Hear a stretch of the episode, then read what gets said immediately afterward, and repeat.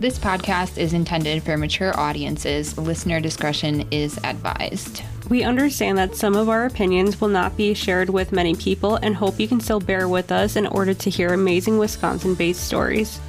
We are not licensed therapists or able to give legal advice by any means. Our show notes will provide all of our source materials included for each episode.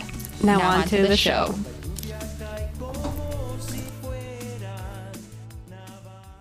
Depths of the Australian bush, a killer stalked his prey. Young backpackers hitchhiking through the wilderness. For years, he eluded the authorities, leaving a trail of bodies in his wake.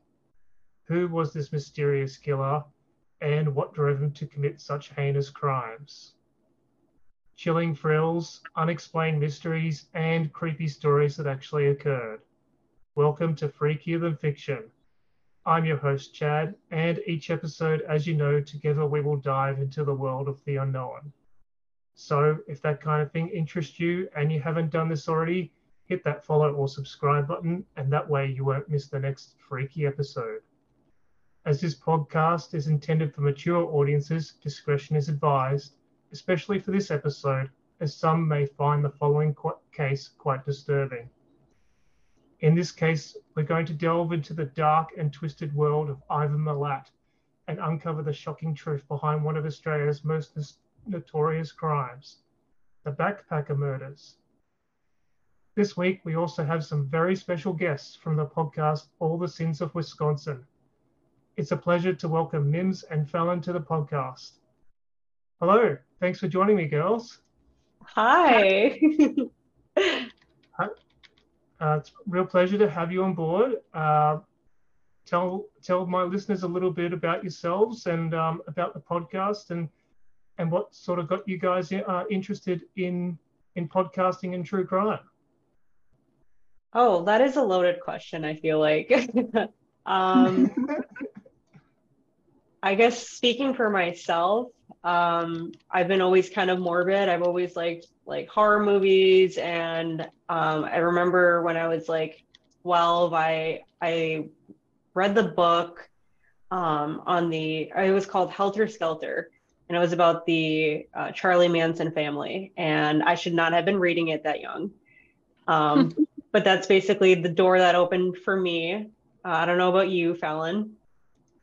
Um, I have been obsessed with true crime since I was really young, like watching Inside Edition with my mom at like five years old, probably. Like just obsessed with the law and cases and mysteries. I love a good mystery. Yeah. And our podcast, oh, I'm so sorry. Go ahead. No, no, you go ahead. Uh, basically, our podcast is true crime based uh, for Wisconsin in the United States. Um, yeah, that's basically it. that's basically it. And have you two ever heard about the backpacker murders that happened in in the Australia? No, I have not.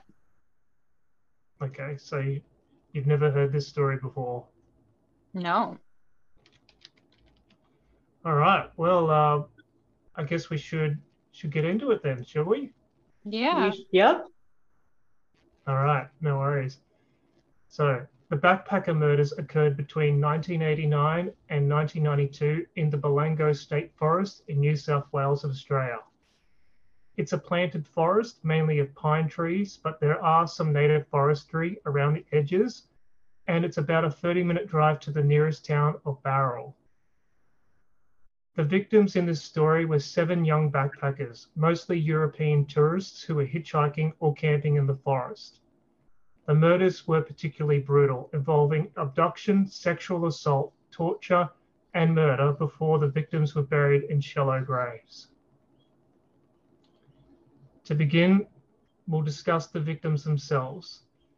And I apologize if I uh, mispronounce any of their names because they're European and quite hard, but their names were Deborah Everist, James Gibson, Simone Schmidl, Anja Habschied, Gabor Neugebauer, Joanne Walters, and Caroline Clarke. They were all backpackers who had been traveling together or were traveling solo around Australia. Each victim had their own story and background, but they were all young, adventurous, and looking to explore the world.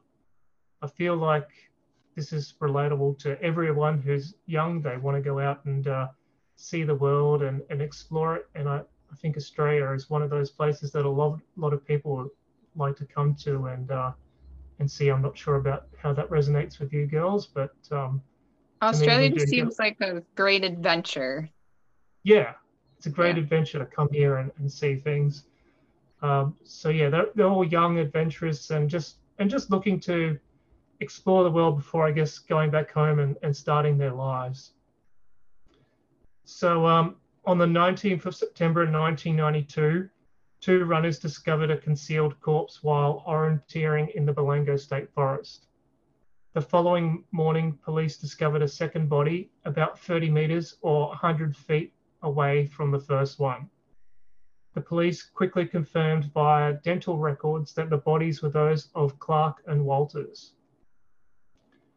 Joanne Walters had been stabbed 15 times, four times in the chest, once in the neck, and nine times in the back, which would have paralyzed her. Caroline Clarke had been shot 10 times in the head at the burial site, and police believe that she'd been used as target practice. Oh, wow. After thoroughly searching, yeah, so that's it's pretty brutal, as I said. Um, so after thoroughly searching the forest, investigators ruled out the possibility of further discoveries within the Belanglo State Forest.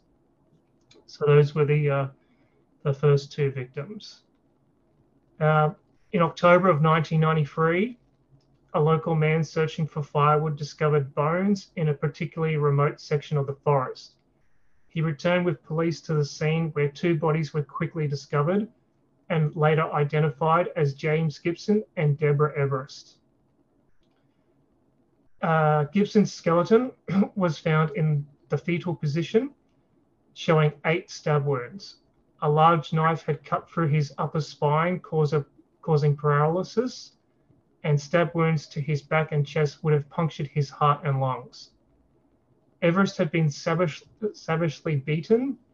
Her skull was fractured in two places, her jaw was broken, and there was knife marks on her forehead. She'd been stabbed once in the back. The presence of Gibson's body in the Belanglo Belanglo uh, puzzled investigators as his camera had been previously discovered on the 31st of December and his backpack later on the 13th of March the next year by the side of the road at Galston Gorge, which was in the northern Sydney suburbs of over 120 kilo- kilometres or 75 miles to the to the north.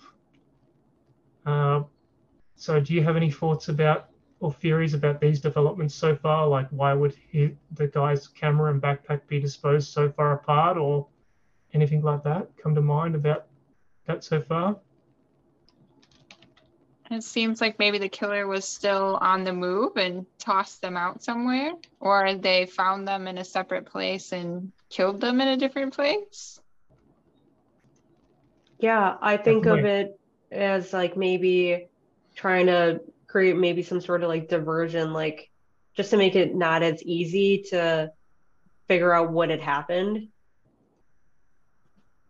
Yeah, definitely. Um, also, another talking point is this set of murders are nearly a, a year apart from one another as well, which I think is an interesting fact. Right. Mm-hmm. Definitely. Okay. Um, so on the 1st of November in 1993, a skeleton was found in a clearing along a fire trail in the forest during a police sweep. It was later identified as that of uh, Simone Schmidl and bore at least eight stab wounds. Wow. Two had severed her spine, and others would have punctured her heart and lungs. Wow. The clothing found at the scene was not Simone's, but actually matched that of another missing backpacker, which was Anja Habschied. And the bodies of Anja Habschied and Gabe Neugebauer were then found on a nearby fire trail on the 4th of November, so just a couple of days later, 1993, in shallow graves about 50 meters or 160 feet apart. Um, Anja had been decapitated, and despite an extensive search, her skull was never found. Gabe had been shot in the head six times, and there was evidence that some of the victims had not died instantly from their injuries. That's very Uh, gruesome. Yeah, that really Yeah. sucks. Uh, so their deaths were particularly tragic as they were brutally murdered while pursuing their dreams. Their families and loved ones were left to grieve their loss and struggled to make sense of the senseless violence that took their lives. Uh, now it's time to get into the background of Ivan. So Ivan Milat's story starts long before his killing spree in the Belanglo State Forest. He was born on December the 27th, 1944, in Guildford, a suburb of Sydney, Australia. He was the fourth of 14 children in his family, Hmm. and his childhood was marked by poverty and violence. So, not a great start to his life. Right. Um, so, according to reports, Milat was often subjected to physical and emotional abuse by his father, who was an alcoholic and a violent man. His mother, on the other hand, was described as a kind and caring woman who worked hard to provide for her large family. Uh, as a child, Milat was known to be a troublemaker and had a habit of stealing. He dropped out of school at the age of 15 and became involved in petty crimes, including burglary and car theft. He was also known to have a violent streak and had several run ins with the law.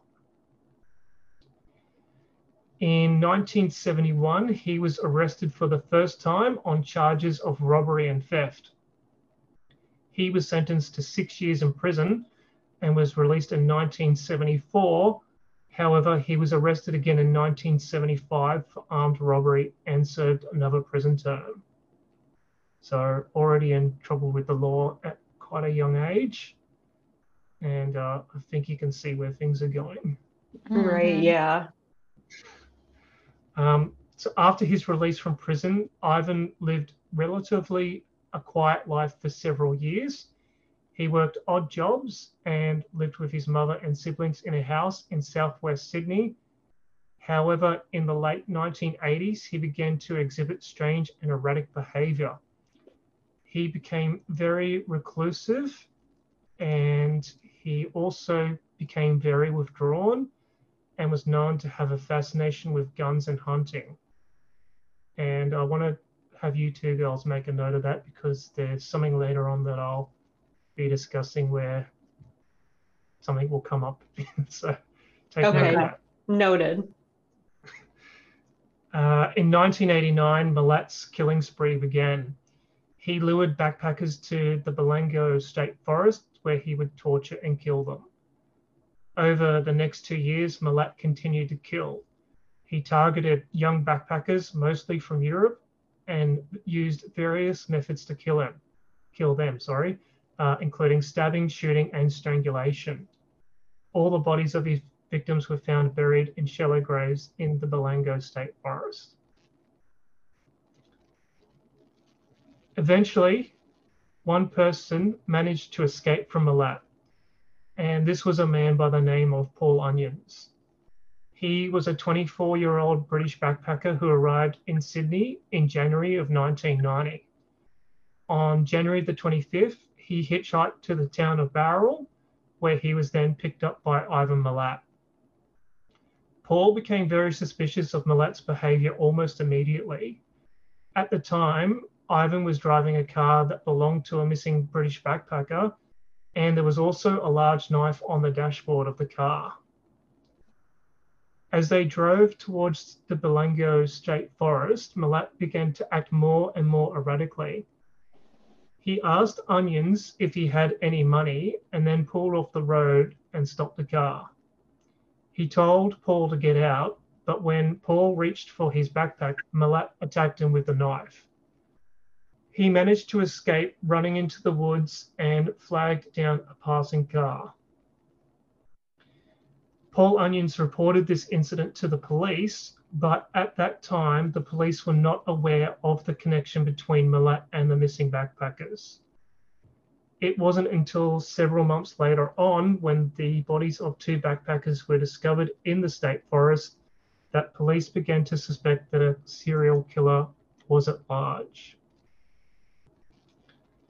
Paul Onions was eventually contacted by the Australian police, who asked him to come back to Australia to identify Ivan Milat as his attacker. So he got on a plane, flew back to Australia, and identified Ivan in a lineup. His testimony was instrumental in the trial as it established Ivan's connection to the murders. After Ivan Milat's conviction, Paul Onions returned to England and resumed his life. However, he struggled with the trauma of the attack and the knowledge that he could have easily become one of Ivan Milat's victims. In 2012, he gave an interview in which he spoke about the experience and the immense impact that it had on his life. The bravery of Paul Onions escaping from Ivan Milat and reporting the incident to the police ultimately led to the capture and conviction of one of Australia's most notorious serial killers. His testimony was crucial in establishing Ivan Milat's guilt, and his actions helped to prevent further deaths at the hands of a brutal and dangerous killer. Um, so after the extensive investigation, Milat was eventually arrested in May of 1994 and charged with the several murders. He, of course, maintained his innocence through the trial, which began in 1996, but the evidence against him was overwhelming. In particular, the prosecution relied heavily on the testimony of Milat's own family members who had reported suspicious behaviour and statements by the accused, as well as uh, the testimony of Paul Onions. In July of 96, Ivan Milat was found guilty on all counts and sentenced to life imprisonment without the possibility of parole. The trial lasted for 15 weeks and had been one of the longest and most expensive in Australian legal history at that time.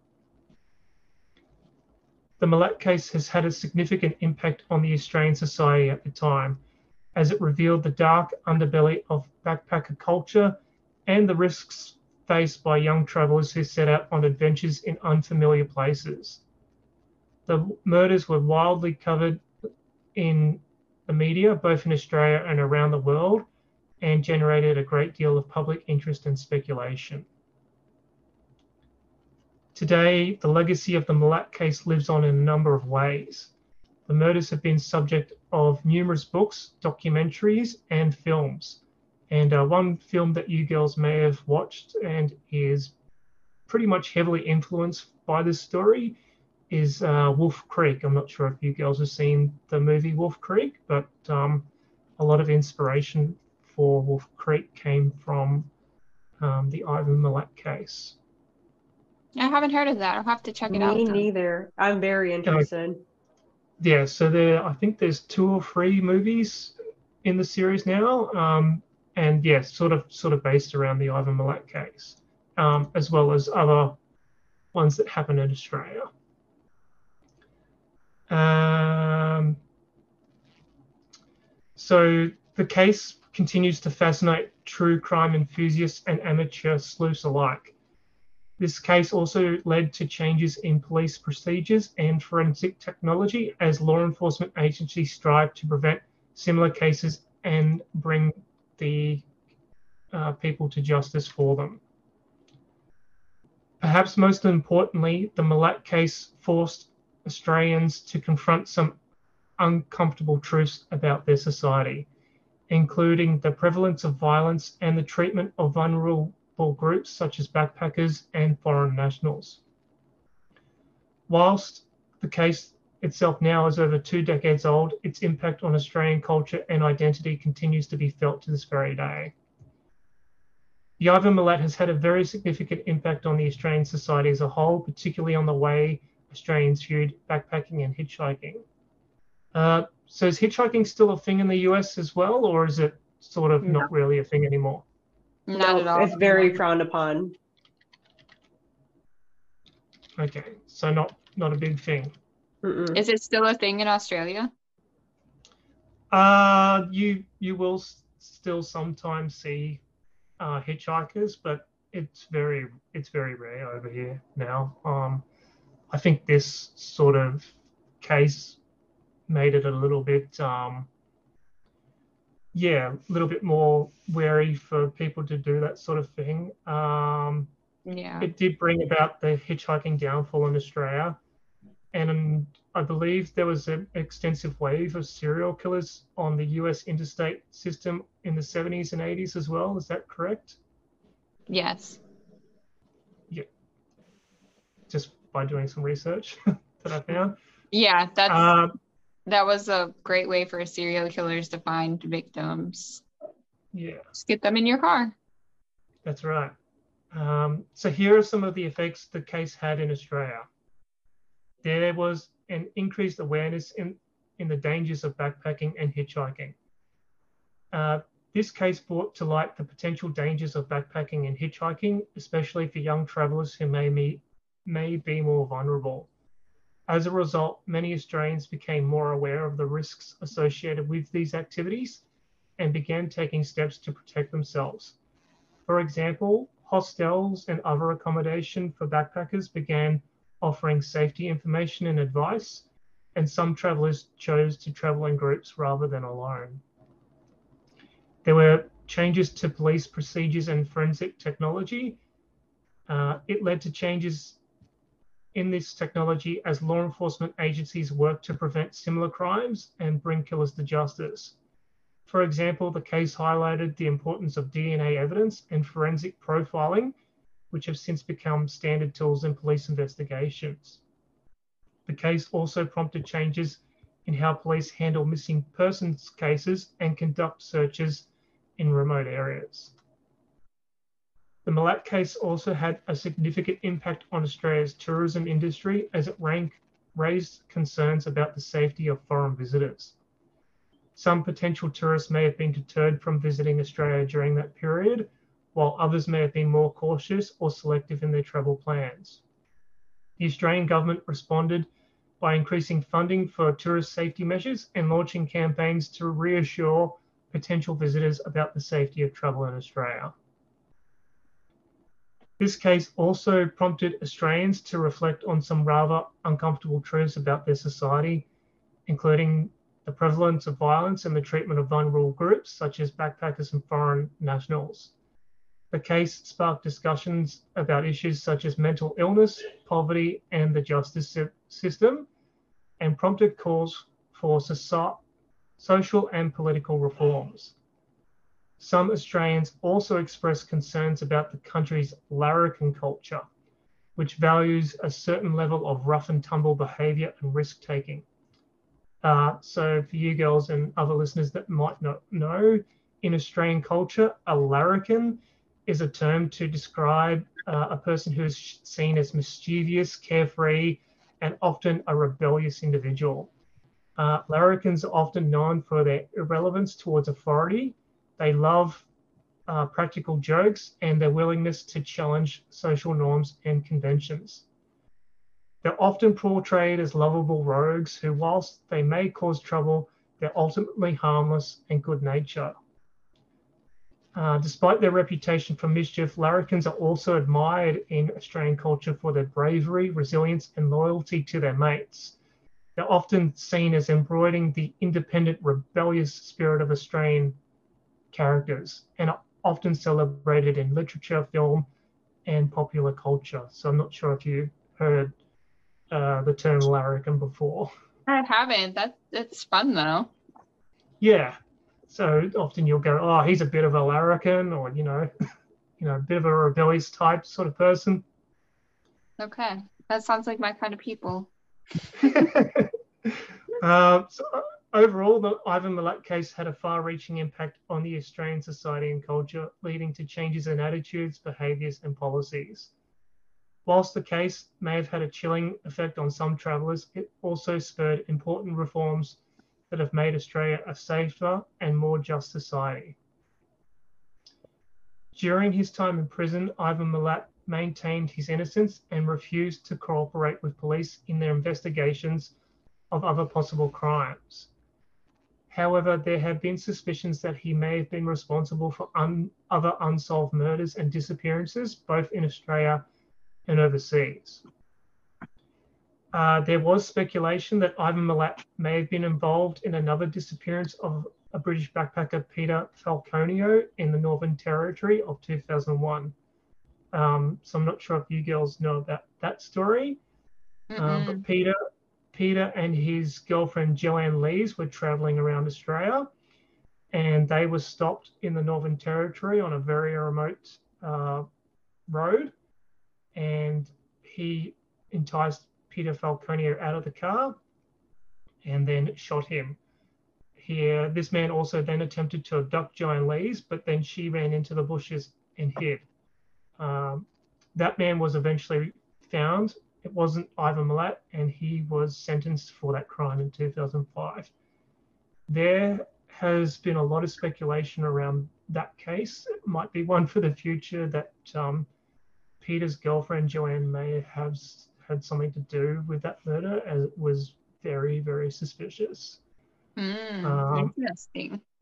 Yeah. So that story and the Ivan Milat story, I believe, both sort of comprehend with the movie that I told you about, which was called Wolf Creek. Okay. Um, these two events in Australia sort of inspired those movies. Cool. Um, there's also been suspicions that Ivan may have been responsible for other unsolved murders and disappearances in Australia, including the 1978 disappearances of two nurses, of Lorraine Wilson and Wendy Evans, and the 1980 disappearance of Tony Jones. However, no concrete evidence linking Ivan to those cases has been found. So we've talked about a lot so far, but there is another part to this story which is quite shocking. Okay. so Ivan Milat may have not been directly responsible for this next part, but his actions certainly influenced those of his great nephew, Matthew Milat. So, in a heart wrenching twist, Matthew Milat was also involved in a murder in the Belanglo State Forest. In 2010, he and a friend, Cohen Klein, lured a 17 year old boy named David Ochterlein, I hope I said that properly, to the now infamous forest and attacked him with an axe, killing him. Oh my God. The murder was described as copycat killing, directly inspired by the crimes of Ivan Milat. In a haunting parallel to what was once said about his great uncle, one of Matthew Milat's school friends described him in the years prior to the murder as starting to get weird, saying that he just went really quiet as he got older and this mirrors the descriptions of Ivan as a recluse and withdrawn man. Wow. Um, Matthew also said that his great uncle uh, inspired him to commit this murder as well after, yeah, interacting with him in prison. Um, so yeah, so during yeah during the trial, it was revealed that Matthew Milat had been obsessed with his great uncle's crimes and had even visited him in prison. The court heard that Milat and Klein had recorded the murder on a mobile phone and he had even joked about it afterwards, referring to David as a sacrifice to the backpacker murderer. Oh, wow. So, yeah. Like a tribute. Yeah, like a tribute to his great uncle. Wow. So really, really disturbing. Um, Matthew was found guilty of murder and sentenced to 43 years in prison with a non parole period of 30 years. The murder highlighted the ongoing fascination and notoriety surrounding the Belanglo State Forest, which has become a dark symbol of the brutal crimes committed by members of the Milat family. Ivan Milat's health deteriorated significantly during his time in prison and he was eventually diagnosed with esophageal uh, cancer in May of 2019. So, cancer of the throat, I believe. Ooh. Um, he was transferred from the maximum security Goulburn uh, Correctional Facility to the Prince of Wales Hospital in Sydney for treatment, but his condition continued to worsen, and he died on October the 27th, 2019, at the age of 74. His death marked the end of a dark chapter in Australian history, but questions and speculation about his possible involvement in other crimes continue to linger. The full extent of his crimes and his connections to un- other unsolved cases may never be known. Despite this, the case has helped to make Australia a safer and more just society by highlighting the importance of protecting vulnerable groups and promoting the use of forensic science in criminal investigations. As we reflect on the details of this case, it is a sobering reminder that evil does exist in the world, and we must remain vigilant in our efforts to prevent such atrocities from occurring again. May the memory of the victims of Ivan Milat serve as a reminder to the importance of justice and the need to always be vigilant in the face of danger. And may we never forget the lives that were lost and the families that were forever changed by the actions of one man. So, uh, what do you guys think about that story? That, I think you it- did a great job. Excellent job. Really just an incredible story. And the fact that like it was like a family ordeal is just mind blowing to me. Yeah, pretty crazy. It's very I think- interesting that he has a similar background to serial killers in the United States, coming from poverty and abuse. It doesn't matter what country you live in, Yeah, It's still- definitely. still the same kind of background and things lead to the same consequences. Mm-hmm. All right. Well, for all of my listeners out there, where can they get a hold of you guys, your podcast? Go ahead and um, and plug it if you like, and we'll we'll wrap things up. Yeah, Fallon, plug us away. All right. We are All the Sins of Wisconsin. You can find us on Spotify, YouTube, um, Apple Podcasts, anywhere you listen to podcasts. We're there. Yep. Awesome. Well, thanks so much for joining me, guys, and it's been a real pleasure to have you on the on the uh, Freakier Than Fiction podcast today. Yeah, thank you so much for having us on. It was great to meet you and to hear your story. Yeah, thank you so much. We've had a lovely time with you. All right. Thanks to Mims and Fallon from the All the Sins of Wisconsin podcast for joining me. All the Sins of Wisconsin was written, recorded, edited, and produced by Fallon and Mims. Thank you so much to all of our listeners, supporters, friends, and family that continually allow us to do what we love. If you love our show as much as we love you, please give us a glowing rating and review. Follow us on Facebook and Instagram to see what we are up to, and email us your sin or tales at allthesinsofwi at gmail.com. Episodes of All the Sins of Wisconsin are available for free wherever you listen to podcasts. And don't, forget, we love you.